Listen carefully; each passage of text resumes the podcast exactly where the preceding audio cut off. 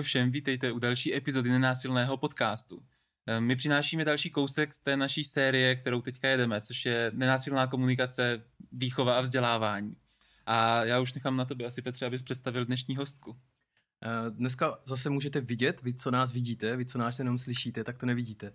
Ale je tady s náma Kika Vlčková. Ahoj, Kiko. Ahoj. A my se s Kikou známe už od školy, takže studovali jsme spolu pedagogiku a Kiku jsme pozvali proto, že má dvě děti, což je její kvalifikace na to z jedné strany, ale druhá část je, že právě má vystudovanou pedagogiku a prochází rogeriánským výcvikem, jestli to chápu správně, ať to pak všechno nechám doplnit, ať je to, ať je to uh, potuplováno, přesně tak. A to jsou všechno kontexty, které nás v kontextu výchovy a vzdělávání zajímají protože nejenom, že máš tu vlastní zkušenost, ale vím, že často se potkáváš se skupinami žen, kde se prostě řeší, jak na tu výchovu a tím pádem dává smysl, aby jsme se na to podívali ze všech různých stran.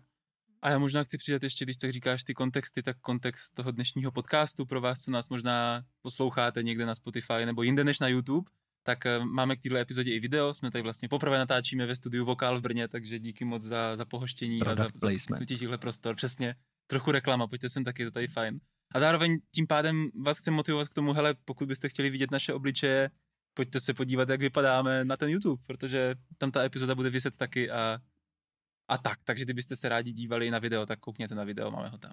Díky. A teď už možná jako k tobě a, a ty se chtěl zeptat na něco. Jako... Jo, moje, moje první otázka je, hele, jak ses, jak, jak ses dostala k tomu, co děláš, jaká byla tvoje cesta? Jo, tak já nejdříve bych nezapomněla teda, tak upravím ten začátek, protože tady na ty věci se tak jako dbá, že kdo má co vystudovaný a na hmm. co je kdo odborník. Takže my Abys jsme... nebyla popotahována potom. No. jako tu pedagogiku, co jsme spolu studovali, tak vlastně já jsem studovala pedagogiku na doktorátu, který jsem potom nechala. Hmm. Já jsem říkala, jako, že jsem ho úspěšně ukončila, lidi to nechápou tak, jak to já myslím. Jo? že, to znamená, že jsem prostě odešla. Hmm. A předtím jsem studovala sociální pedagogiku a poradenství na tom stejném ústavu pedagogických věd, takže to mám vystudované. A ten rogeriánský výcvik, to je vlastně psychoterapeutický výcvik. A tam jsem teda v nějakém běhu. No.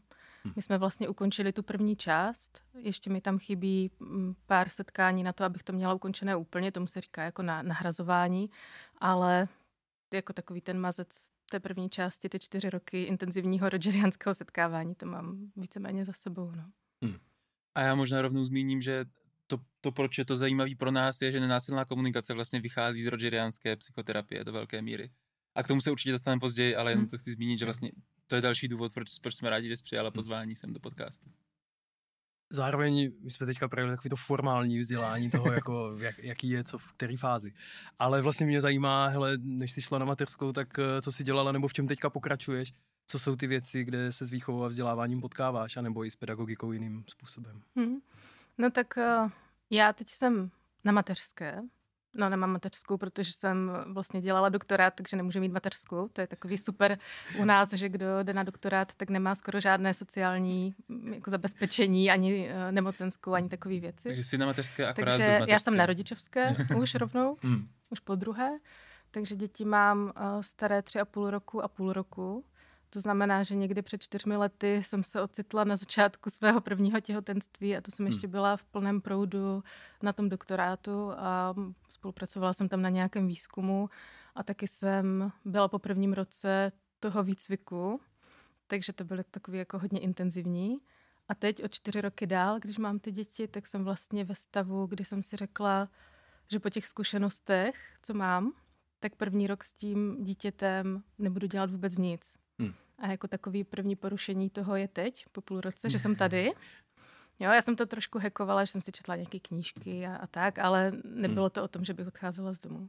A druhý porušení bude hned v pátek, protože půjdu teda jako vzhledem k současným událostem na nějakou skupinu. A už to začínám takhle porušovat. No. Byl to takový můj osobnostní challenge, jestli vydržím celý ten rok nic takového nedělat, jako nechodit na žádný školení a nemít hmm. žádný hmm. klienty a podobně. Tak první půl rok jsem to vydržela a takže snažila jsem se nedělat nic takového. To je ten aktuální stav. Hmm. A během těch uh, tří let předtím, tak uh, už při tom výcviku vlastně jsem měla pár klientů, protože už i do té první části potřebujeme na supervizi nějaký klienty mít, ale potom je tam na to důraz, hlavně v té druhé části, ta je celá o tom, že víceméně všechny ty setkání uh, s klienty jsou supervidovaný. Hmm. A o tom, je, o tom je jako ten nácvik na té druhé části. Takže i ti klienti, kteří přicházejí k někomu, kdo je ve výcviku, tak vlastně se nemusí obávat, že jsou u nějakého nováčka, protože naopak je tam tak silná supervize, že uh, je, to, je to jako minimálně v tom rogeriánském výcviku, nevím, jak to mají třeba úplně všechny ostatní výcviky, tak tam fakt na, na každý tři setkání s klientem jdem na supervizi. Hmm. No, tak to mě čeká, tak od podzimu už se na to těším, že to nějak vymyslíme a budu moct zase se s někým potkávat, protože to super. No. Hmm. A zajímavé je, že já teda nejsem zaměřená na nějaký rodiče, že bych měla úplně specifickou cílovku. Navíc si myslím, že u toho se to ani není nutný. Hmm. Tam, nebo to ani úplně třeba nejde, protože ten člověk, když přijde do rogerenské psychoterapie, tak se může prostě ubírat úplně svojí cestou, kam ho to jako zavede. A ten rogeriánský psychoterapeut je takový jeho ani ne průvodce, spíš jde vedle něj a prostě povídají si o tom, co vidějí a pomáhá mu to nějak jako uh, se na to koukat, třeba na ty věci.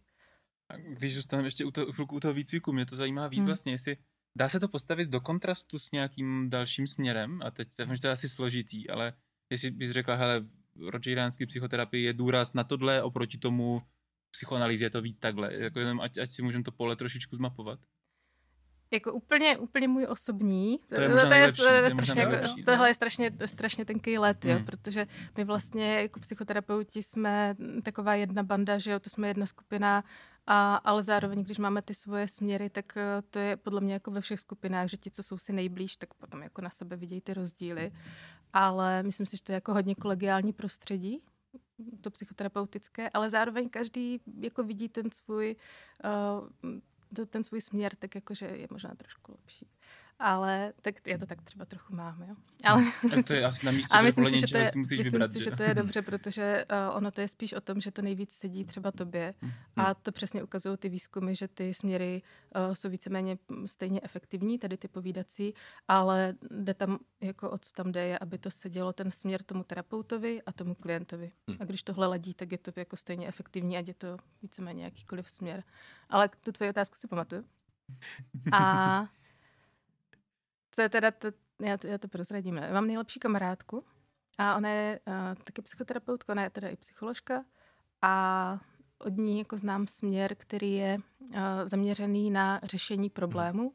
Není to zaměřený na problém, to se tak někdy jako ve zkratce říká a jako to vím, že nemají rádi, to, jako, že to je blbost. A je to zaměřený na řešení problému, tak to mi přijde tak jako, že to je skoro pravý opak. No. Hmm.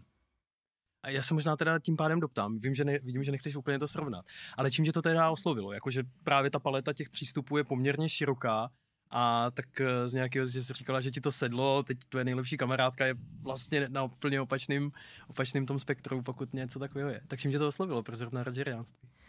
No, jako ještě musím říct, že ten Rogers je teď uh, vlastně přítomný úplně ve všech těch směrech. Jo, že ty si třeba říkal psychoanalýza a ono, ten jako taková dichotomie byla, když to vzniklo, hmm. když ten Roger s tím přišel, protože právě mu nějak nesedělo to, to jako freudiánské pojetí, ten velký odborník, který prostě tady někoho léčí a tehdy ten Rogers přišel s nějakým respektem ke klientovi a že jsou si vlastně rovnocení a tak. A dneska ta psychoterapie je právě jako na tomhle levelu, že ten respekt, tam prostě mají obsažený všechny směry. Akorát hmm. u toho Rogersa je to takový fundamentální, a mám i trochu pocit, že ten Rogers je takový, že když už trošku tam přidáváš něco jiného, tak už to není Rogers, ale zároveň jako do těch jiných můžeš toho Rogersa nějakým způsobem přidávat. Jako, že tady ten je, respekt a, mhm. a to, že už neříkáme úplně, jako, že to jsou uh, pacienti nebo něco hmm, takového, hmm. tak to vlastně jako pochází od toho Rogersa a to, to je tam teď přítomný všude. A ale to je jako zároveň to, co mě asi na tom zaujalo. A jinak já nevím. Já vůbec nevím, já jsem si lámala hlavu, proč jsem se přihlásila zrovna do tady toho výcviku. A já vůbec nevím. Jako, je to takový to rozhodnutí. Já mám pocit, že všechny velké rozhodnutí v mém životě probíhají nějak latentně a potom najednou se rozhodneme. Jo. Hmm. Takže... Já mám taky že vždycky někde v něčem skončím a pak se ukáže, že nechci říct, že to bylo dobře, ale prostě to tak Že to dopadlo. tak jo. Jo, jo. No, A minimálně to, to tak je. to, to, se, to se říká. Já myslím, že teď jsem slyšela, že Honza Vojtko, eh, jak má tu knihu, myslím si, že, že tam jsem to slyšela v té audioknize, že je, takhle si vybíráme i partnery, že, jo? Hmm. že někdy máme pocit, že tak a teď tady jsem se zamiloval. Ale tam proběhlo tolik procesů, o kterých Na jako pozadí, nevíme, který no, na pozadí. No. Jo. Tak já si Jo. myslím, že mi to probíhá skoro všechno na pozadí a pak Hmm. najednou se rozhoduju. Ale já bych možná začal jako směřovat do toho, máme za sebou i ten výcvik, uh, nějak jsme to probrali, ale mě vlastně strašně zajímá, hele, jak, se to, jako, jak se to projeví na tvým jako stylu výchovy, toho, hele, tak prostě máš rodinu a teďka to možná styl výchovy je možná jako blbý slovo. teď Možná nejenom výchovy, že jo, možná Ale jako hele, komunikace v co té tvůj život? rodině. Co tvůj život život? a jako rogeriánství a tady Hmm. ty věci, jako jaký to má na tebe vliv, nebo jaký to má vliv na to, jak to funguje doma. My se pak když tak doptáme Hmm. detailnějc, takže nebo... Dobře, no. Já myslím, že velký, ale zároveň mám pocit, že už eh, trochu jako jsem mimo ten metrix toho běžného života, jo? že i když jsem šla sem, tak jsem si říkala, co tam budu říkat, teď jako dneska jsem nakřičela na dítě a teď tady budu vyprávět o tom, jaký to je prostě, jo? Nebo, ale, ale šla jsem po ulici a uviděla jsem prostě takovou kočku, jako jsem já, jak tam měla dítě a říkám, chceš, ten, chceš na zadek? Tak proč to děláš? Jo? Nechceš na zadek? Tak to nedělej. A, a říkala jsem si, že to je jako možná ten úplně hlavní rozdíl, jako ta snaha dělat něco nějak. Hmm. Jo, že nějaký to zvědoměvání, že úplně do té reality to potom může třeba jít uh, líp nebo hůř, nebo prostě nějakým takovým tím, vy to asi znáte, že jo, z té z nenásilné komunikace, že to prostě není stoprocentní, ale, ale jako, že to je celý o té snaze, no. to máš Reflektovat záměr, si jo. to a bavit se o tom. A to, Hmm. je, to je jako celý, no. Slušně se bavit doma o těch věcech. Jak se to daří? No já jsem se chtěl zeptat, klidně, na- jestli můžeš uvést nějaký příklad, že jako Hmm. chápu, Hm. v čem, jakože asi nikdo nečeká, že prostě to, jak vy doma komunikujete s dětma, bude prostě úplně totálně jiný, než co kdo kdy řekl dítěti, jo, ale jakoby, jestli tam vnímáš přece tam nějaký rozdíly, nějaký niance, že třeba jako, hele, víc než možná v jiných rodinách se nám děje toto, možná méně se nám děje toto, možná na dětech se to projevuje Hmm. takto. Mhm. Jestli klidně na, na nějaký konkrétní zkušenosti, jestli tě napadá. Určitě je to o tom, jako jak vnímám sebe a jako co se odehrává ve mně. A taky cítím, že někdy to prostě neumím ovládnout. Jo? Že i, i když to v té chvíli vím, že tak, ale teď jako mu to dělám trochu na sval, jo? Teď, je to, teď je to trochu blbý, že, že mu to dělám, ale prostě stejně se nemůžu ovládnout a ještě Hmm. to jako udělám. Ale třeba se pak můžu omluvit, můžu si to jako nějak zase popřemýšlet nad tím a třeba to pak jako bude prevence toho, abych to neudělala příště, nebo Hmm. něco takového. No. Jako to, to je asi nejvíc. Prostě fakt vnímat to v sobě a co to dělá se mnou. A pak možná to, že jako je, to, je to nějaká práce, že to nejs, že jako nejedeme v nějakých automatismech. To je asi nejvíc, jo, že Přemýšlela jsem nad tím nedávno, jestli je těžší jako jet takovou tu mainstreamovou výchovu, která prostě teď převažuje tady u nás. A u nás, myslím, jako celá ta východní Evropa je taková dost eh, na ty děti přísná, dejme tomu. A nebo jestli je těžší, jako tady ta, mm, někdo říká, vědomá výchova, jo, nebo nějaká Jasně. prostě respektující a tak. A asi nejde říct, co je těžší, ale, ale myslím si, že tady, to, jako co děláme my, je hrozná jako úsilí, že je to vědomí úsilí, že to je nějaká práce. A ono to pak nese sv- svoje plody, ale že to je, že prostě uvažuji nad tím, co dělám a snažím se těm automatismům vyhýbat a nějak reflektovat. A myslíš, že to, já teď mi přemýšlím, že si říkám, hele, to úsilí je možná velký kvůli tomu, že, že jdeme jako proti nějakým vzorcům naší vlastní výchovy, jak jsme byli vychováváni, když jsme byli malí, že možná, Hm, hm. jako když tvoje děti v tom budou chtít pokračovat a, a u nich doma to bylo normální, tak už to pro ně vlastně bude, jako, myslíš, že to je i tímhle, že, že, že vlastně tady se snažíme jako generace možná o nějakou změnu? Určitě, no, to je, to je přesně ta práce, že vlastně ty automatizmy jsou to, co mi naskakuje. A někdo říká intuice, že máme poslouchat svoji Hmm. intuici a že nemáme číst o tom, jak vychovávat děti a že to je trapný a tak. Přece máme intuici. A jako intuice je ale z velké části přece to, na co my jsme zvyklí, co vidíme v okolí nebo co jsme zažili. Takže to jsou spíš takové automatizmy, co, co si neseme. A ty plody toho jsou právě to jako, nejenom, že ty děcka potom třeba jako líp se s nima komunikuje a vlastně můžou ve výsledku reagovat líp nebo něco, ale i to, že my vlastně musíme pracovat na sobě, to je to hlavní. No. Hmm. A postavit se právě těm ale úplně jako nejhlubším věcem. A, a vlastně je to mega bonus, že jako když to dítě mám, tak eh, je to taková jedna z mála šancí postavit se právě tedy těm věcem, které si už ale jinak nepamatuju. Že ono je mhm. celkem těžký vyřešit si nějaký traumata z, do, z doby, kterou si prostě vůbec nepamatuju.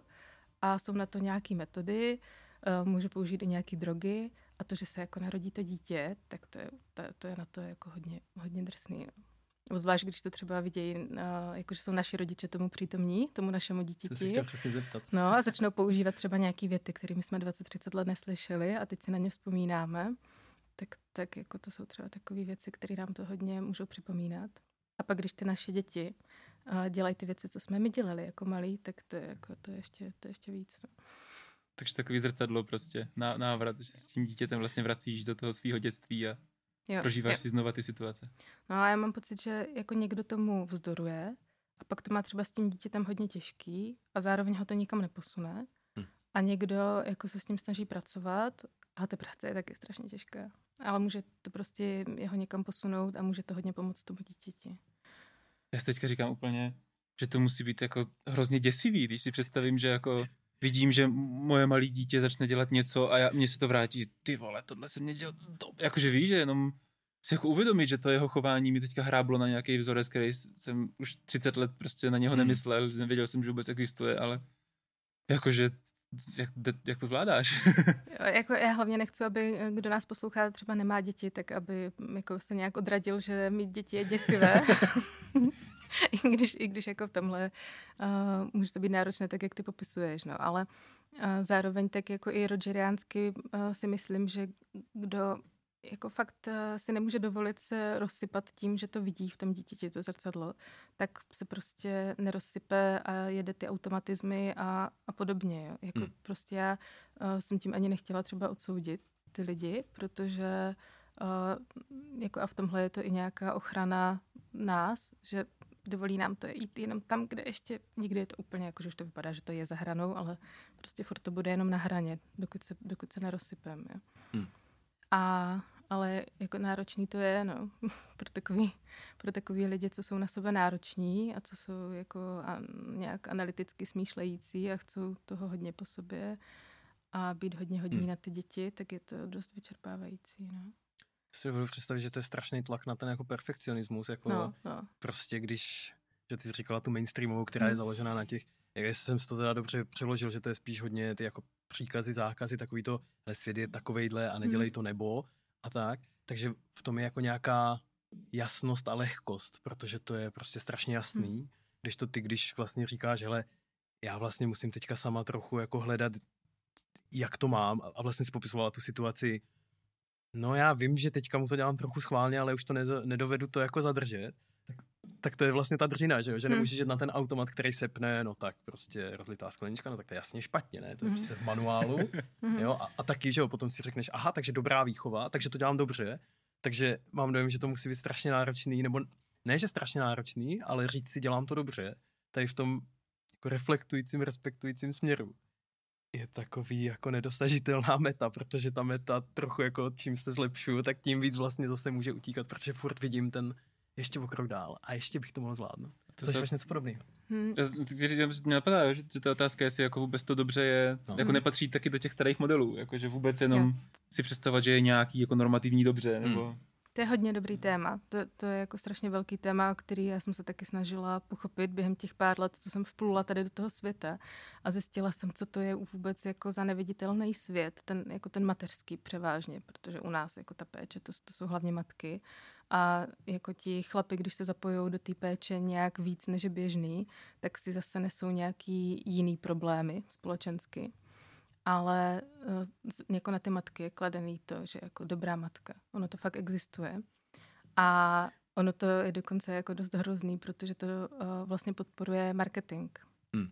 Jo, uh, jako ženy, matky, jsou taková cílová skupina, která prostě je schopna utratit strašné množství peněz, takže marketing cílený na matky je jako něco obrovského.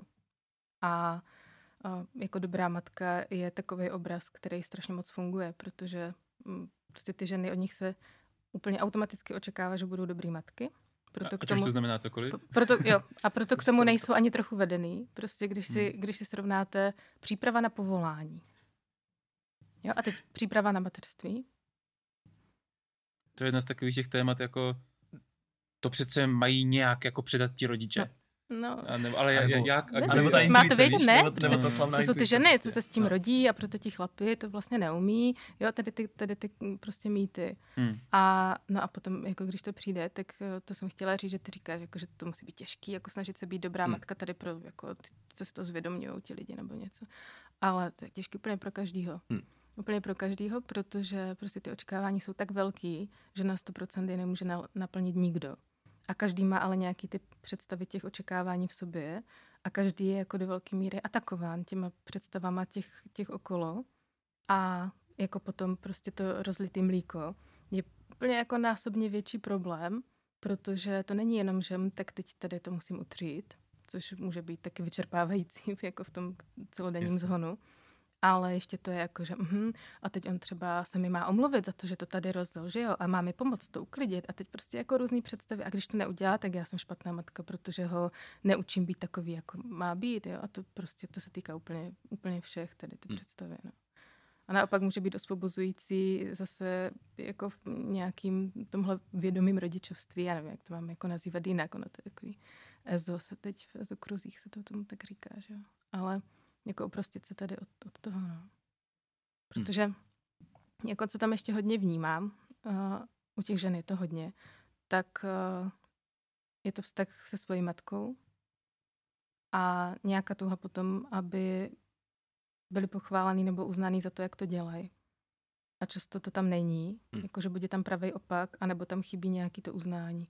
A dokud prostě ta žena po tom uznání fakt strašně moc touží, tak jako si všímám, fakt úplně reálně, když se bavím s těmi ženami a bavím se s nimi o tom hodně, že se jim to promítá právě tady do toho jejich mateřství, že nejsou vůbec svobodní v tom, jak můžou ty děti vychovávat. Že tam jako touha jako v podstatě zalíbit se babičce, jako svojí mámě, jo, jakože mm-hmm. Já vlastně na to narážím. Moje dcero, dobře to děláš, to s tím svým dítětem, mm. jo. No a jako narážím hodně na to i proto, že vlastně se potkávám třeba uh, s ženama, který chcou pro své děti něco trochu jiného, než je obvyklý. A ty právě narážejí na to, že, že jejich mámy jim říkají třeba jako, ty nedáš dítě do školky, no tak tohle, tohle, tohle, jo, nebo ty obuváš dítě prostě jiným způsobem, než my jsme zvyklí, tak to bude, a oni se fakt bojí, jo, ty, hmm. ty, ty, ty jejich matky se fakt bojí, jim to prostě nemyslí špatně, ale jako není tam nějaký to, my jsme strašně nedospělí. Jo? Jako my dospělí lidi tady jsme strašně nedospělí, i když nám je 30 nebo 50 nebo 70. A to je takový ten hlavní problém. No. Takže já můžu poslouchat to, že moje máma se bojí, že nedám dítě do školky, ale můžu s tím nějakým způsobem pracovat a nemusí mě to jako úplně životně znejišťovat. Ale, ale většinou to tak je, že, že mě to jako znejišťuje. No. Mě konkrétně už moc ne. Tady to, že by řekla, že něco je jako špatně, ale to, aby mě pochválila, tak to jako, to chci, no. Takže jsi nás poslouchat. no. no mě právě mě, mě napadlo tady to téma, jakože jsem si chtěl hmm. zeptat, hele, jestli to a to vlastně ani nemusíš odpovídat, jenom jsem nějak přemýšlel, jako jestli to vědomé rodičovství, nebo tomu budeme říkat jakkoliv, jestli to je těžší, když jsou kolem ty rodiče. Takže si to nějak si představuju, že vlastně doma s partnerem to máme nějak nastavený a teď, když jsem mhm. mezi těma lidma, kteří to dělají jinak, tak tam automaticky je taková ta složka tak a teď si to musím před ostatníma obhájit. Mm-hmm. Je, mm-hmm. Tak uh, je strašně těžký žít v nukleární rodině. To, je to úplně nepřirozený a je to tak nepřirozený, že je to prostě strašně moc těžký.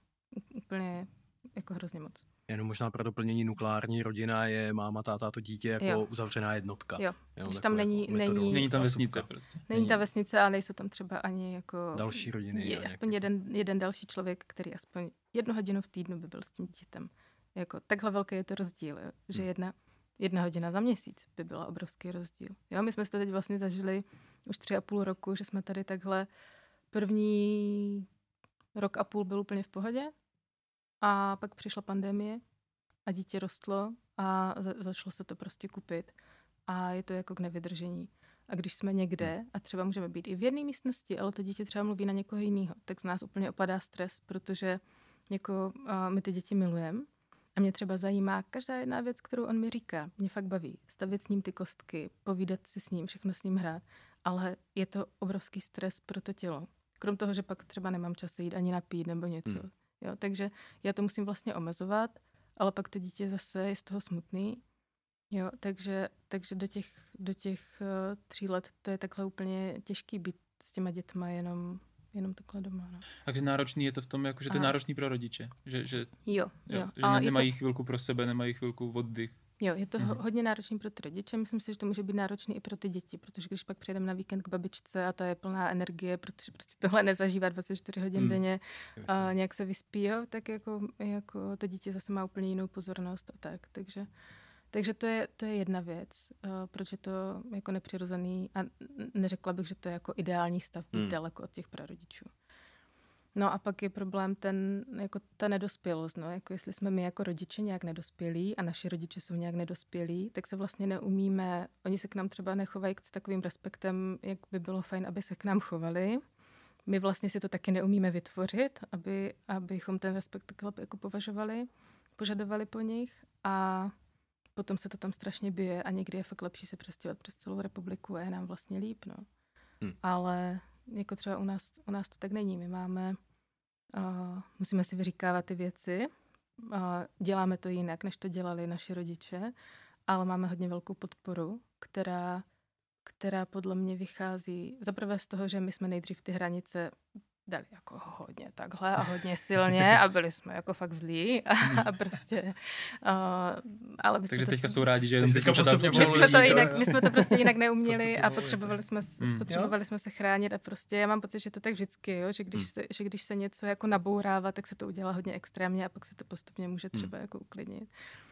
A, ale druhá věc je, že oni jako hned se, hned se úplně zamilovali do toho miminka a hmm. prostě tak strašně ho zbožňovali všichni, že jim připadal dokonalý a tím pádem jako kvitovali, že všechno, co s ním děláme, je určitě... Musí být dobrý, protože výsledek je Protože výsledek je dokonalý, jo. To je super. Jo, a jako já si myslím, že hodně třeba s něčím nesouhlasí nebo tak, ale, hmm. ale mně, mně to jako připadá dost, dostatečně respektující a, a když ne, tak se prostě nějak ozvu a a chtěla bych to naopak já umět s nima s větším respektem. Jo. A já na to prostě teď nemám prostor, hmm. protože žijeme převážně v té nukleární rodině jako dál od těch prarodičů. A učím se jako žít nějak sama se sebou, že jo? Protože ten, ten výcvik rogeriánský je sebezkušen, založený jako na hmm. sebezkušenosti hmm. úplně strašně moc. A teď se učím žít jako s tím dítětem, protože bylo tady nový a učím se s ním nějak mluvit, jak prostě na to nejsem zvyklá, protože z domu jsem třeba byla zvyklá na trochu něco jiného. A teď bych chtěla jako stejným respektujícím způsobem mluvit se svým partnerem a mluvit eh, s našima rodičema a prostě to nejde všechno. Jo. Hmm. Takže mám nějaké priority, prostě na prvním místě je pro mě to dítě, ale jako toužím uh, se takhle hmm. chovat i k jiným lidem, nejenom k těm dětem. Mohl bych se trošičku vrátit, my jsme, to je téma, hmm. který jsme trošku naťukli s Evčou Malířovou, když jsme se tady bavili taky jako, jako výchově dětí a, a já nad tím vlastně přemýšlím, jestli, a trochu se vracím k tomu, jak si říkal, jako nukleární rodina versus vesnice, když to tak zjednoduším. Um, a nevím, přemýšlím, jak formulovat tu otázku, ale představuji si, že jo, když to dítě žije jenom s váma, tak vy tu výchovu máte jako pod kontrolou a prostě když si nastavíte, že prostě doma nejíte cukr, tak, tak, tak to, jak to u vás je, tak, tak to prostě je. Ale teďka, že jo, teďka pak je třeba prostě babička a strýček, který prostě mu vždycky dají nějaký kokino. A, a já vlastně si říkám, co je teda nakonec lepší pro to dítě a pro všechny. Jestli jako spíš mu nastavit nějaký teda systém, který je podle nás jako dokonalý a ten držet, anebo nebo ho vlastně tak nějak jako nechat poznávat, že hele, různí lidi k tomu přistupují různě a možná některý prostě příbuzní se k tobě chovají hodně jinak, než tak, jak to máme nastavený my v rodině. A nechám tu otázku takhle otevřenou, hmm. jako máš k tomu nějaký přemýšlení? mám určitě, protože Uh, to mi nepřijde jako respektující způsob, že bych mu řekla, že nikdy nesmí uh, cukr nebo něco takového. Jo? To, to je vlastně pravý opak. Ale prostě doma máme jenom to, co jíme třeba. Jo? A jako kdyby třeba babička, nebo jinak, jak jsem mluvila o těch mých prarodičích, uh, oni přišli na druhé narozeniny toho staršího syna a mně až asi tři dny potom došlo, že všichni, a to máme jako tři páry prarodičů, že všichni donesli haldu ovoce. Protože už prostě za ty dva roky, ale to by nebylo, jo? To by nebylo prostě dva roky předtím, kdyby měli přijít na oslavu narozenin, tak by automaticky asi donesli nějaký kinderka, nebo já nechci dělat reklamu tady těm různým věcem, ale, ale prostě dones, donesli hromadu ovoce, jo? A donesli hmm. to, protože No, tak uh, jako jsme zvyklí na něco, ale vy to děláte jinak a vlastně nám se i celkem líbí, že mu dáváte ovoce a ne čokoládky. Tak, tak jo, tak prostě uh, uděláme to taky tak. Ale jako musí mít nějakou možnost donést něco, že jo, protože Uh, jako v, tom, v tomhle hmm. taky jsem byla prostě začátku nějaká moc přísná, ale ono prostě tam překlopit se do toho módu, jakože teď uh, uh, budu mít dítě a, a dožít úplně jinak, tak to je trošku někdy jako nový život. No. Hmm. Takže, takže jako to je jedna věc, ale druhá věc je, že uh, já, já třeba osobně si myslím, že bych prostě těm prarodičům nenechávala třeba na, na celý den dítě bez mýho dozoru nebo tak, kdybych jim nevěřila. A oni si prostě tu důvěru získali. A já vím, že, že když, jako možná, že mu tam dají trošku, trošku nějakou čokoládku, já nevím, jo. Ale spíš ne, prostě oni se spíš, oni jako se spíš bojejí, anebo, anebo jako ne, nedělají takový naschvály, ale je to běžný. Jako bohužel je to běžný, no. U hmm. nás, u nás si jako museli získat tu důvěru a jako získali si ji, no. Hmm. A asi kdyby, kdyby mě hodně, hodně jako šli proti tomu, co jsou nějaké moje hodnoty, jakože kdyby mu prostě dávali každý ráno na snídání párky a, a mě jako zrovna tohle by mi jako fakt vadilo, tak eh, prostě bych řekla, že mě ale jako nerespektují, že tam, je, tam jde vlastně i o tu hodnotu, že, že mě nerespektují, že by to nebylo, že tak já vám ho bez dozoru nedám, protože jste mu dávali párky, ale protože vám prostě nemůžu věřit, že hmm. Takže je to spíš o tom, ale jinak se to děje, jinak se to děje často, no, ale myslím si, že že trochu je to i na té straně jakoby té naší generace, těch, těch jako rodičů, těch malých dětí, že si neumíme ty, ty svoje hranice nějak jako ne že uhlídat, ale mm, jako vyjádřit jasně ty svoje postoje těm hmm. prarodičům a že to myslíme opravdu vážně. Hmm. To mám dojem, tohle mám dojem, že je fakt důležitý, že to myslíme fakt vážně, hmm. protože fakt kolem sebe vidím velmi často takový to, jako a fakt mu nedávejte tu čokoládku a ještě ani neodejdu a už ta čokoládka tam jde, ale já vlastně vůči tomu nezasáhnu, já udělám takový no, no babi, ale vlastně tím pádem to jako povolím a je to jako všichni, že jo, a to, to jako, že jo, to zase nasedá na ten vzorec, jak ty jako, že jo, tak uh, to je vaše starosta výchova, my jsme tady na to rozmazlování, mhm. což jako do nějaký míry asi je jako v pohodě, že jo, že právě ta vesnice nabízí nějakou jako pluralitu přístupu ke kde čemu, ale pak jsou věci, na kterých fakt záleží, že jo. A, a tam mně přijde, že to je fakt, že to je zajímavý, no. To jsem, do dnešního rozhovoru jsem nad tím nikdy takhle jako detailně nepřemýšlel, Přitom sám vím, že jako někde hlídám hranice velmi přesně, ale tohle je to, kde i já jsem takový ten strejda, který jako OK, tak ještě jeden díl té tlapkový patroly dáme, jo? Přestože jsme jako dostali jako zadání, že jeden, mm-hmm. jo? tak jsou dva. A vlastně nevím, jestli je to jako jeden, protože zatím je fakt jako silný záměr, anebo je to hej jeden, abys měl kotvu a tím pádem dva jsou v pohodě. Ale vlastně jsem nad tím nikdy ne- nepřemýšlel. Tak vlastně děkuju. A to člověk tady. nikdy nemůže vědět, co je jako mm, důležitý, jo? Že hmm. možná si tam nějak domlouvali, jak to bude s těma tlapkovými patrolama a jako domlouvali si to třeba měsíc, než, než si to sedlo a teď se to zase hmm. rozjede, jo? Že, že a někdy na tom přesně nemusí záležet, jestli hmm. teda bude jedna nebo budou čtyři. A to je tím pádem asi hodně úkol jako pro rodiče, že no, Ale a... pojďte si ty hranice nastavit a pojďte jako dát pojďte je říct, pojďte to, jako, pokud vám něčím opravdu záleží, tak to dejte najevo. No. no já myslím, že ti prarodiče s tím sami nepřijdou, že jo. Jako... A asi by to bylo hrozně těžké se ptát, jako, a tak dvě, dvě patroly jsou v pohodě, tak jo, a dvě tohle je... jo, jako, a tak ono už to tak, ono už to tak funguje, jo. Třeba, třeba jako u nás to tak trochu funguje, že se ptají tady na ty věci, hmm. ale ale je vlastně jako dobrý, že Ale se samo se to nestalo, že jo? Taky si říkala, že na začátku jste museli být trochu jako, jako řízím, hele, není jako základní nastavení není, že si to děláte, jak vám to přijde dobrý. Základní nastavení je tohle. jo, a pak no, ale, ale jako byli jsme fakt hrozný. Já si myslím, že jsme na ně někdy přísnější než na sebe. prostě, protože to jako vidíš, to že... Jo, vždycky to, jsme na ty druhý no. lidi trochu přísnější. Ano, to je líp vidět, co dělá ten druhý, než hmm. jako co děláš ty. Já bych se možná posunul v tom, uh, já vlastně, když jsme si domlouvali, když jsme se tady bavili o té epizodě, tak uh, ty si říkala, že se mm, ty respektující výchově, ať to nějak zarámujem, taky jako věnuješ i u těch úplně maličkatých dětí. Dokonce tam zaznělo slovo prenatální, což uh, jsou hodně malí děti. To jsou hodně malí děti. tak uh, vlastně mě hele, zajímalo, jak to vypadá, jaká to má specifika, jak se to dělá. Takový celý balík. Jo, ty říkáš, že se tomu věnuju. To je, jak kdybych to uh, nějak... Věnu se tomu tak, že se o to zajímám, ale ale je pravda, že jak jsem říkala, že uh, potom už třeba od podzimu se začnu zase vidět s nějakými lidmi a mm. budu mít třeba nějaký klienty, tak uh, mě bude zajímat zase se potkávat i s ženami, které jsou těhotné, nebo s rodinami, do kterých prostě přišlo třeba první dítě a, A mě hned v mém šesti nedělí napadlo, že vlastně u mě se vystřídala uh, důla laktační poradkyně, novorozenecká sestra na volné noze, porodní asistentka, málem i pediatrička, kdybychom si k ní nedošli.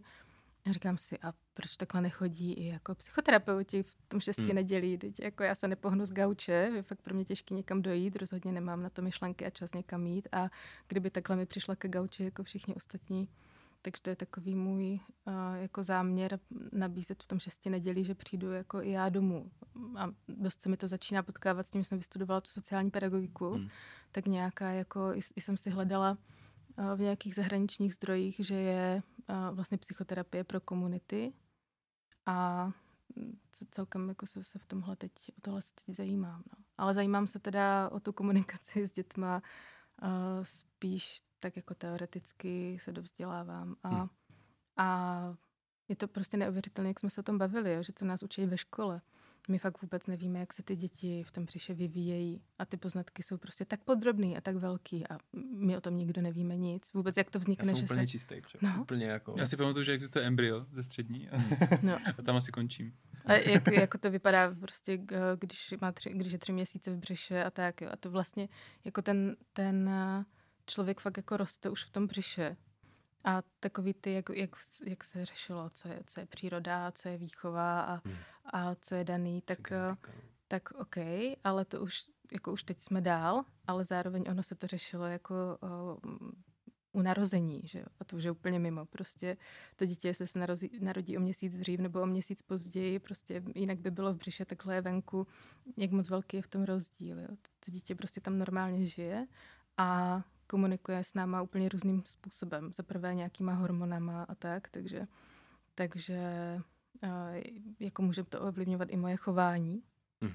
A za druhé, já komunikuju s ním, takže nejenom, že vnímá můj hlas, který si potom může pamatovat a vnímá taky, jaký je ten hlas, že jo, jestli nějaký konejšivý nebo něco, ale dotýkám se ho, tak už tady dotýkám to svého, toho břicha, který už nemám a, a můžu s ním fakt mluvit a a to sama pak můžu dělat, když se narodí, že jo. A mm, to je přece jedno, že mi nerozumí každé jedno slovo, ale uh, kolik komunikace je prostě obsah těch slov a kolik komunikace je třeba, jaký mám ton hlasu. No a já ty svoje hormony taky posílám přes placentu tomu dítěti, jo. Takže když se bojím, nebo naopak, když jsem klidná, tak to dělá strašně moc. A třeba hodně, hodně zajímavý to je, no, co říkají třeba porodní asistentky, které uh, jsou na volné noze, takže nejsou jenom těch pár minut až hodin během toho porodu u toho, ale eh, fungují tak, že třeba mm, celé to těhotenství jsou s tou rodinou a i potom. Tak eh, tam kladu hodně velký důraz na to povídání si s tím dítětem třeba v těch posledních týdnech před porodem. Hmm. Jo, a u nás se strašně moc řeší, jak se narodí uh, dítě, že třeba kolik uh, je vyvolávaných porodů a tak, protože to dítě ještě nechce ven, ale proč třeba nechce ven, jo? protože se necítí dost bezpečí na to, aby šlo ven.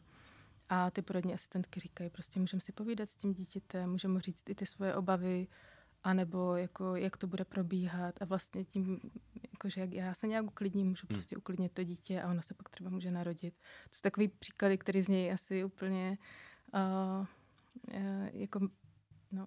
No ne, já jsem se chtěl doptat klidně navíc, jako, že jsem se chtěl jestli, jestli máš takhle nějak, a nechci říct prostě pět typů, co dělat před porodem se svým dítětem, jo, ale, ale jako trochu tím směrem, co, co vlastně jo. říká to, to současný stav poznání, že jedna věc říká, že ale můžu vlastně mluvit se svým dítětem ještě předtím, než se mhm, narodí, mm-hmm. tak jestli jsou nějaké další třeba techniky, jako mm-hmm. který jo, jo, jo, určitě, určitě jsou dobrý nějaký uh, třeba takový meditace nebo cokoliv, nebo si prostě jenom v klidu sednu, dělám si nějaký prostor pro sebe a povídám si s tím miminkem. A nemusím to říkat nahlas, když je mi to hmm. trapný, mě to, mě to třeba často bývá trapný, jo. ale uh, jako říkat si i něco pro sebe, ale už jenom i když to budu říkat v duchu, tak vlastně uklidním tím nějak sebe, uklidním tím třeba i nějak to dítě. A může to být o čemkoliv. A hlavně uh, začínám si vytvářet ten vztah s tím dítětem. A ten je úplně, ten, ten je jako hodně důležitý, třeba i na to zvládnutí toho času po tom, co se to dítě narodí. Hmm.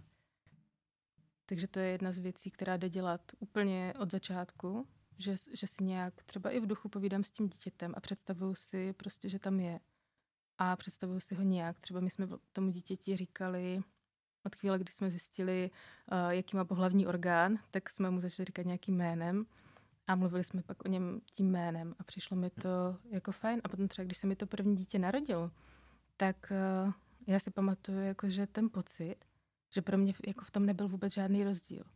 Prostě třeba i ty první hodiny, já jsem byla pár hodin v porodnici, pak už jsem šla domů a i ty první hodiny, co tam jako byl, tak jako tam ani nebyl žádný wow efekt, že že ty jo, tak tohle je to moje dítě nebo něco, ale jako, že... Už jo, znala vlastně. Že to není jo. nový, ale už je to starý známý, teď jsme si jo, pokecali jako, už několikrát. Ne, mně to přišlo úplně tak, jak jo. jsme prostě spolu uh, žili předtím, tak prostě hmm. už nebyla akorát v tom přišel, ale byl tady a, a jako ne, nepřišlo, jako jo, měla jsem si ho všechno, ale, ale ten pocit, jako nebylo to, že to je nějaký jiný dítě. A to je jako další věc, jo, že ty jsi říkal, že a když jsme se domlouvali na tu epizodu, tak kromě prenatální tam bylo i nějaké perinatální a tak. A to je, to je vlastně jako to období toho porodu. Hm. A naše porodnice jako fungují takovým separujícím způsobem. A ta separace, i když je sebe menší, tak je prostě blbě. Ale oni bývají někdy dost velký, ty separace. A tam se pak tohle děje, že jo? Protože hm. Hodně často se může stát, obzvlášť třeba u, císař, u císařského řezu, že jdu někam rodit a pak uh, buď třeba jdou to miminko umít a zvážit, protože to je nejdůležitější věc, která se musí udělat hned potom, co se člověk narodí. A, a, pak, a pak mi ho donesou třeba ještě zabalené v nějaké peřině a řeknou, tak tady ho máte. My vám ho tady dáváme prostě vaše, vaše dítě. Jo. Jako to, to je neuvěřitelné, co to dělá pro tu psychiku. Hm. A tady je jako dobrý tip, eh, protože těch císařů je docela hodně u nás, že když má třeba žena když je v celkový narkóze, anebo prostě potom potřebuje, aby ji odvezli na pokoj a tak, tak když jí někdo nese to dítě konečně, tak aby to byl třeba ten tatínek. Hmm. A aby říkal, no hned jak eh, prostě bylo to miminko venku, tak oni mi ho dali, dělali jsme tohle a teď jsem ti ho tady dones. A ne, aby přišla sestra a teď jak prostě ze supermarketu tam podala to dítě. tak tady ho máte a to je to vaše dítě. Maminko, to je chlazené kuře. No. A pak, a pak jsou jako takové demitizující články, které jsou strašně super, že jsou tak osvětné, ale osvětové, ale neříkej to B, že plno ženám, plno jako žen necítí k tomu dítěti žádný hmm. pouto, hmm. ale jako jim by v tu chvíli mohli donést jakýkoliv dítě tak je jasný, že jako ne, necítím k němu ještě pouto a že si ho k, jako nějakou dobu buduju. Hmm. A to je třeba to, jako co se potkávám s ženami, co mají nějaký poporodní deprese a nebo neúplně dobrý stavy, protože očekávají, že ty, ale ono se říká, jak je to prostě skvělý, jo. jako mít to dítě a teď já to úplně necítím. A ono pak ani není moc jednoduchý se v takovém stavu starat o to dítě, hmm. což ta starost je dost náročná. A taky není jako jednoduchý i z hodně jako biologických příčin kojit to dítě což taky vůbec nepřidává. Hmm. Jako. Takže to si představit, že to musí být strašně náročné to třeba sdílet s okolím. Jakože, no. Zase to, jsou ty očekávání. No, přesně, jo? že no. přece musíš být šťastný. Máš ten nejkrásnější období svého no. života. No, ale teď, teď právě už, už jako jsem viděla pár článků, které o tom píšou, ale nikdy tam nepíšou o těch příčinách. Jo? Že prostě, že to má nějaký příčiny, že to není, že tak někomu to naskočí, někomu ne. Hmm, jo, ale, že se s tím dá vlastně pracovat jo, v tom Ale jak jste se období? cítili v těhotenství a, a jak probíhal ten porod a jak to potom bylo s miminkem po porodu? Jo. Mě ještě zajímá jedna věc, a sice jak jsi říkala o tom, ty typy, nebo to jako, hele, můžeme prostě mluvit s tím dítětem, nějak si s ním vytvářet vztah už jako hmm. před porodem. Hmm. Je to něco, co je fajn, když dělá celá ta vesnice, nebo jako asi otec ano, a jako když mm, třeba se je, k tomu zapojí víc lidí. Jakože věřím, že fajn. to je už asi třeba divný pro hodně lidí, ale... No, je fajn, podle no. mě, když eh, okolí poslouchá absolutně tu těhotnou ženu a minimálně třeba jako ještě tak ten rok po tom porodu a když jí prostě věří, protože uh, jako ty věci, co zažívá ta žena, můžou být i pro ní úplně iracionální hmm. a může mít úplně iracionální požadavky, ale když jde jakoby přes sebe, tak eh, to jako mývá dost blbý důsledky hmm. a právě hlavně na tu vazbu s tím dítětem. Jo. A třeba takový příklad, že a, eh, po porodu jako fakt necítím, že, že chci dát babičce pochovat to dítě. Hmm. Jako fakt, fakt se cítím, že a třeba to může být i měsíc po porodu nebo dva měsíce, ale já to prostě strašně silně cítím. Ale sama si říkám v hlavě, že to, to jako, ale určitě nikdo jiný na světě nikdy takhle necítil. A já jsem hmm. asi úplně zlý člověk. A já vlastně mám tu babičku ráda a hrozně bych jí to chtěla dopřát, ale zároveň strašně moc nechci. A teď to, jako jestli v tu chvíli podpoří všichni, A nebo jestli naopak ještě řeknou, že, že je teda hrozná, a, a nebo ona sama prostě půjde přes sebe a udělá tady ty věci a může jich být víc, může to být jedna, hmm. tak uh, to může mít taky jako velký dopad na tu vazbu s tím dítětem a na tu pohodu té ženy. A protože tam, tam jako jedou tak obrovský hormony v tom těhotenství, při porodu, po porodu, že jít jako nějak přes sebe a, ne, a ne, jako nevěřit si je nebezpečný. No. To chce dost uvědomělý babičky zároveň tím pádem. No, hlavně partnery bych řekla. Hmm. Myslím si, to já jsem právě nad tím jako přemýšlel, že si říkám, že se teďka na to díváme dost z té perspektivy, ale on tam celou dobu je někde ten partner, no. že, se kterým prostě když se tady snažíme, že jo, a vlastně jedna z věcí, o čem jsme se bavili, o tom, že, že jsme říkali, že třeba doma praktikuješ něco, čemu jsme tak pracovně říkali unschooling, že si říkám, tak to chce ale vyladění těch partnerů, jako spousta těch věcí, že jo. I, i počet dílů tlapkový patroly je prostě o tom, jestli my se sladíme i doma, protože prostě to asi nebude moc dobře fungovat, když máma řekne jednu, ale prostě já jsem ten cool táta, hmm. co pustí ještě druhý. tak, tak to já jako... jsem ta cool máma, no. Jako, Jasně, jo. Jakoby... Typně úplně naopak, no. Jo, ne, jo, tak to, to, ne, jako ale já to chápu, no. no. Jako je to, je to... Hmm. Je to prostě neustálý vyjednávání, no. A, a mm, jedna věc je, že jsou takový mýty rodičovský, ještě jako za mých časů to bylo, myslím, že to je pořád. Jedna je, že důležitá je důslednost. Tak to je jako pravý opak. Důslednost je podle mě dost hrozná ve výchově, protože přece jako mě se furt mění, jak to mám a naopak ta transparentnost tomu dítěti je lepší. Jo. A teď to zkusíme dělat takhle, domluvíme si takový pravidlo, ale uh, jako s tím, že když nám to někomu, komukoliv, i tomu dítěti nebude fun- jako fungovat, tak a jsem se jako zarazila od toho fungovat, protože ten náš třiletý to teď hodně používá. od, ko, od koho to asi má? mám, tak já mám takový nápad, ale nevím, jestli to bude fungovat. jako přijde s něčím. A to, to a teď právě jako v tom druhém šesti nedělí jsem četla knížku Výchova bez poražených mm. A ta mi přišla teda hodně dobrá, protože ty ostatní věci mi tak jako posouvaly někam ale tady to bylo takový dost, dost drsný a zároveň uh, hodně tam jsou popsané techniky právě na to domlouvání se s těma dětma. Hmm. A já jsem to začala používat, chvilku to bylo takový krkolomný, ale to tak prostě někdy bývá, ale hodně rychle si to sedlo a možná i díky tomu, že fakt i ten tříletý to začal uh, hodně rychle používat. Hmm. A oni tam dost píšou, že jde o to, jestli jako můžou ty děti věřit těm rodičům nebo ne. Hmm. Jo, a že jestli já funguji 8 let nějak a pak začnu používat tady tu techniku, no, tak to děcko mi prostě nevěří, že to myslím vážně, že jo, hmm. tak jako... Ty jsi říkal, že jsi něco začala používat. Mohla bys říct, jak to třeba vypadá a jak to jako technicko-takticky vypadá? Ať jako naši posluchači si můžou říct, jo, tohle, tohle by mě mohlo tak, zajímat. Uh, jenom na tohle řeknu, že na tu výchovu bez poražených máme, on, ona je to nějak, nějaký trénink v tom a jsou i v České republice na to kurzy. A je i podcast Rodičovská posilovna, který vychází tady z toho. A já jsem si akorát přečetla teda tu knížku. Mm-hmm. A co jsem si z ní odnesla je, tam jako se od první půlku knihy se vysvětluje, jestli je něco můj problém, anebo problém toho dítěte a podle toho, jest, jakým způsobem to mám já řešit. Jo. Jo, prostě jestli se Jeníček hádá s Aničkou ve školce, tak já do toho nemusím tak moc zasahovat, jako když mě se týká, že jako bytostně já musím třeba jít něco udělat kvůli tomu dítěti. Hmm. Tak to je, to je jako fakt, tam píšeš, to je fakt důležitý. A co děláme my, potom ta, ta druhá technika je, že se snažíme prostě najít nějaké řešení a opravdu aktivně do toho zapojíme i to dítě. Takže třeba jako někdy jsme já, manžel, to dítě a, a všichni tři řekneme, co, co si třeba jako myslíme. A fakt jsem překvapená, že, že od začátku prostě funguje to, že on to pochopil a začal vymýšlet eh, jako ty, ty svoje způsoby. Ale, ale jako není to takový to buď a nebo. Prostě musí mít fakt úplně volnou ruku v tom, že, že vymyslí, co jako...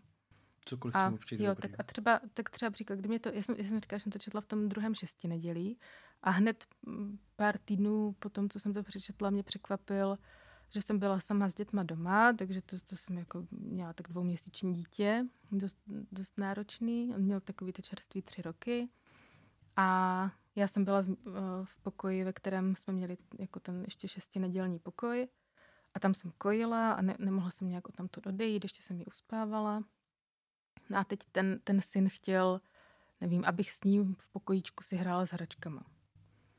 A já jsem prostě říkala, ne, dívej, já tady teď no, prostě kojím, já teď potřebuju jí uspat, tak já teď nemůžu jít za tebou si hrát s hračkama. A on pak řekl takovou prostě celou nějakou větu, že no tak já mám nápad. A Nevím, mohli, bude fungovat. jo, mohli bychom to udělat takhle. A co kdyby ty jsi si vzala tady ten uh, míč, na kterém uspáváme to dítě, uh, odnesla si ho do toho pokojíčku a tam bys uspávala a já bych zatím si vedle tebe hrál a ty bys mohla jednou rukou si hrát se mnou.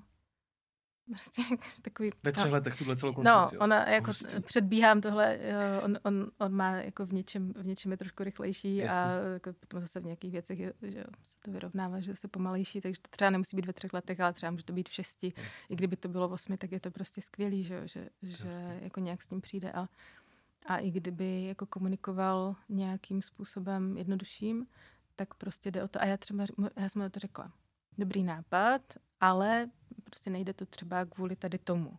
Jo, ale on tomu, on tomu rozumí, prostě vidí do toho procesu toho rozhodování a neřeknu hmm. mu jenom. Ne, a to se nedělá. A třeba někdy jindy, když, když nemám náladu, jsem moc unavená, uspávám už dvě hmm. hodiny, tak mu řeknu, ne, běž pryč. Prostě, ale to, to, je, to je jako to, když se to nepovedlo. Hmm. Ale když se to povede, tak si prostě říkáme, říkáme, jak to máme, no. A někdy se to bije. A teď pro mě je třeba dost těžký, že máme to druhý dítě, protože já jsem si ty priority nastavovala, že no tak ale jako to dítě je prostě pro mě na prvním místě. A věděla jsem, že to není úplně jako super, že mám víc myslet třeba na sebe a víc myslet i na manžela a jemu dovolovat, ať myslí i na sebe, ale jako hodně jsem upřednostňovala to dítě. Hm. Tak teď mám zase takovou jako challenge, že teď jsou to dvě děti a někdy se jim bijou ty potřeby. Tak co teď? Hm. Takže... Ale snažíme se domluvat takhle, no, že, si, že si všichni, nebo někdy i, někdy i je vidět, že já prostě řeknu jenom ne. A on úplně třeba udělal by nějaký záchvat, prostě jak tříletý děti eh, jako můžou udělat. A, ale když si dám tu práci a vysvětlím mu ne, teď ne, protože tohle, tohle a pak, tak on třeba někdy řekne, a to není vždycky, ale třeba někdy jednou, aha, tak to jsem nevěděl.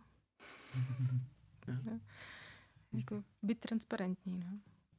Já myslím, že je čas pomalu hmm. směřovat k závěru hmm. tady toho podcastu. Máš tam nějakou takovou závěrečnou otázku, kterou bys chtěl přihodit na hromadu? Mě by, jo, mám vlastně. Mě by zajímalo, a teďka úplně vlastně z toho domácího kontextu chci úplně vyfrčet nahoru. Zmínila si výchovu bez poražených, že si četla, nějak jsme se bavili o Rogersovi, hmm. což jsou taky i knížky, které se dají číst mimo jiné. Jsou nějaké věci, které bys řekla, hele, tohle je, já nevím, kniha, video nebo něco, co mě fakt jako pomohlo. Co máme dát do popisu epizody? Jo, jo, jo. jinými slovy, co máme na do popisu? Jo, to, to, toho je dokonce hodně. Tak já začnu vyjmenovávat. topky. Já, topky, ale... Uh, Naomi Aldort uh, napsala knihu Výchováváme děti a rosteme s nimi. A mně to přišlo, já nevím, jak bych to... No, a mně to přišlo, když jsem to poslouchala před těmi třemi lety jako audioknihu, že je to jako Rogers aplikovaný na rodičovství. Hmm. Jako mně to tak připadalo. Jo, úplně. Super. Takže to, to určitě. A tam jsou hodně konkrétní situace popsané. Kamarádka říkala, jako, že uh, jí trochu třeba vadilo, že tam jsou takové ty americké ideální popisy, ale prostě, když to beru jako ideální situaci, tak to pro mě bylo určitě, určitě hodně poučné. Hmm. A na, to, uh, na ten vývoj uh, prenatální jsou super knihy od Davida Chamberlaina, a to je nějaká fascinující mysl nenarozeného mm. dítěte, nebo tak nějak. No hledáme, googlíme. No, jako a to, tam, to, to je fakt pecka. Ona teda celá druhá část té knížka, ona je dostenka a celá druhá část je o vzpomínkách na porod, tak to je taková věc, o které jsme se tady nebavili. Hmm. Ale i kdyby jako to někomu bylo nepříjemný, tak když tohle všechno vynechá, tak prostě celá první půlka jsou ozdrojované věci o tom, jak se dítě vyvíjí a tam je to fakt překvapivý, jako že dítě v devíti, měsíc, v devíti týdnech, v jedenácti týdnech, co všechno třeba už dokáže vnímat a tak. Hmm tak to jsou třeba ty topky. No. A potom, koho zajímá nějaký respekt k dětem, tak Zdeňka Šíp-Staňková je takový velký propagátor. Ona má a, jako svoji iniciativu Děti jsou taky lidi. Takže, takže to určitě doporučuji, to je jako studnice. Hmm. To je dobrý název. Jo. to se mi líbí. Super. Tak děkuji moc krát. Díky, díky za tyhle typy na závěr. Tak jo, Moc díky, moc díky taky vám, že jste nás poslouchali a že jste se na nás možná i dívali poprvé eh, tady v tomhle settingu. Eh, my se na vás budeme příště těšit eh, s další epizodou nenásilného podcastu, která bude mapovat výchovu a vzdělávání a Bůh ví, možná současná situace světa nás donutí někdy udělat nějakou speciální epizodu, ale zatím tam ještě nejsme. Moc díky, Kiko, že jsi vzala naše pozvání, moc díky, že jsi sdílela všechny vaše domácí a odborný Petrky, co, co jsou tu. Děkuji za pozvání.